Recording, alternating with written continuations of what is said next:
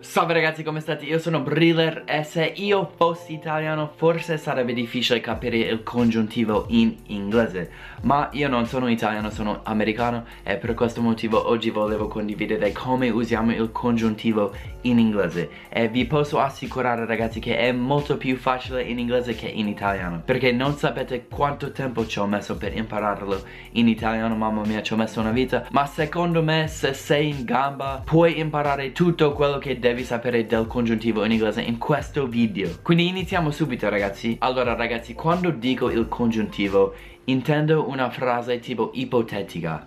Ad esempio se io fossi italiano parlerei molto bene l'italiano. In inglese questa frase è If I were Italian I would speak Italian very well. Quindi adesso possiamo parlare di come formulare queste frasi in inglese. Allora ragazzi è molto semplice perché bisogna soltanto cambiare il verbo dal presente al passato e poi mettere la seconda parte della frase nel condizionale. Ad esempio, facciamo questa frase nel presente. Se tu mangi la carne, io cucino una bistecca. E adesso facciamo la frase nel congiuntivo. Se tu mangiassi la carne, cucinerei una bistecca. Quindi come dicevo in inglese per fare questa frase bisogna soltanto mettere il verbo dal presente al passato per la prima parte e per la seconda parte metterlo al condizionale come in italiano. Quindi se mangi la carne, se tu mangiassi la carne.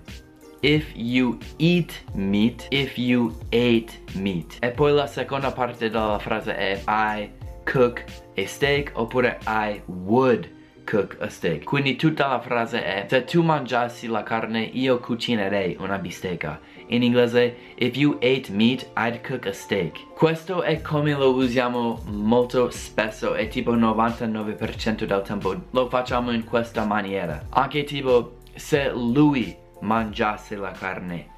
If he ate meat cucinerei la bistecca. I would cook a steak. Devo avvisarvi che quando stiamo parlando del verbo essere in inglese to be, un verbo molto comune, potete sempre usare la parola were, anche per la prima persona, tipo if I were Italian. Sì, puoi anche dire if I was Italian ed è giusto, però è molto giusto dire if I were Italian. Un altro esempio, se piove non andiamo. Nel congiuntivo se piovesse non andremmo. Questo in inglese è if it rained we would not go. Quindi nel presente è if it rains we go oppure we will go. Però nel congiuntivo if it rained passato we would not go condizionale quindi sempre passato più condizionale e questi possono cambiare tipo We would not go if it rained. Non andremmo se piovesse. Allora ragazzi, quello è il modo semplice e molto più comune di formulare, di formulare il congiuntivo in inglese. Però c'è un altro modo un po' più complicato, ma è più giusto tecnicamente. Ed è con il verbo had. Perché had è quello che usiamo per esprimere una situazione ipotetica.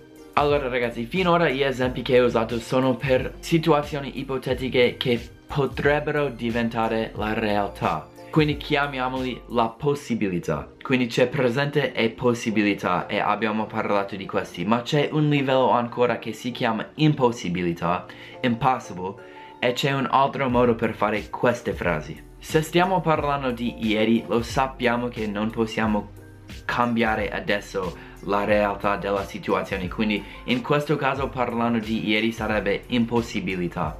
Facciamo l'esempio. Presente. Se piove non andiamo. Possibilità. Se piovesse non andremmo adesso impossibilità.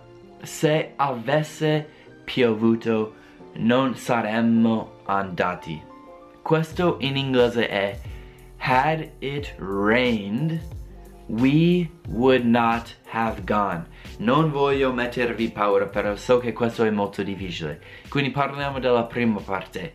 Had it rained. Se avesse piovuto. Puoi sempre mettere il verbo had. all'inizio e poi la persona e il verbo. Ad esempio, nella frase se tu mangi la carne, io cucino una bistecca. Facciamo i tre livelli. Presente. Se tu mangi la carne, io cucino una bistecca. If you eat meat, I cook a steak. Possibilità. Se mangiassi la carne, cucinerei una bistecca. Impossibilità. Se tu avessi mangiato ieri la carne, avrei cucinato una bistecca. Questo in inglese è had you eaten. Quindi past participle had you eaten. Tipo you have eaten, pero had you eaten una bistecca. No, had you eaten meat, I would have cooked steak. Quindi tutto va nel passato. So che è molto complicato, ma facciamo un ultimo esempio e forse potete capire. Se tu fossi venuto in America un anno fa, adesso parleresti benissimo l'inglese. Had you gone to America one year ago, now you would speak English very well. Quindi se tu fossi andato, had you gone. Potete sempre mettere had, poi la persona, poi il verbo al past participle. Quindi had you gone, se fossi andato, par parleresti bene l'inglese adesso. You would speak English good now. Ragazzi, non voglio più spaventarvi, quindi finiamo questo video per ora, però sono sicuro che in video del futuro riparleremo di questo argomento. Ragazzi, se vi sto aiutando, potete aiutare me sulla mia pagina Patreon, andatelo a vedere, mi date l'oxygen che posso avere per respirare e continuare a fare video e vedete anche la mia pagina PayPal, fatemi un contributo se i miei video vi aiutano accettere qualsiasi quantità e sarei molto grato. Quindi ragazzi grazie mille. È stato un piacere. Ci vedremo alla prossima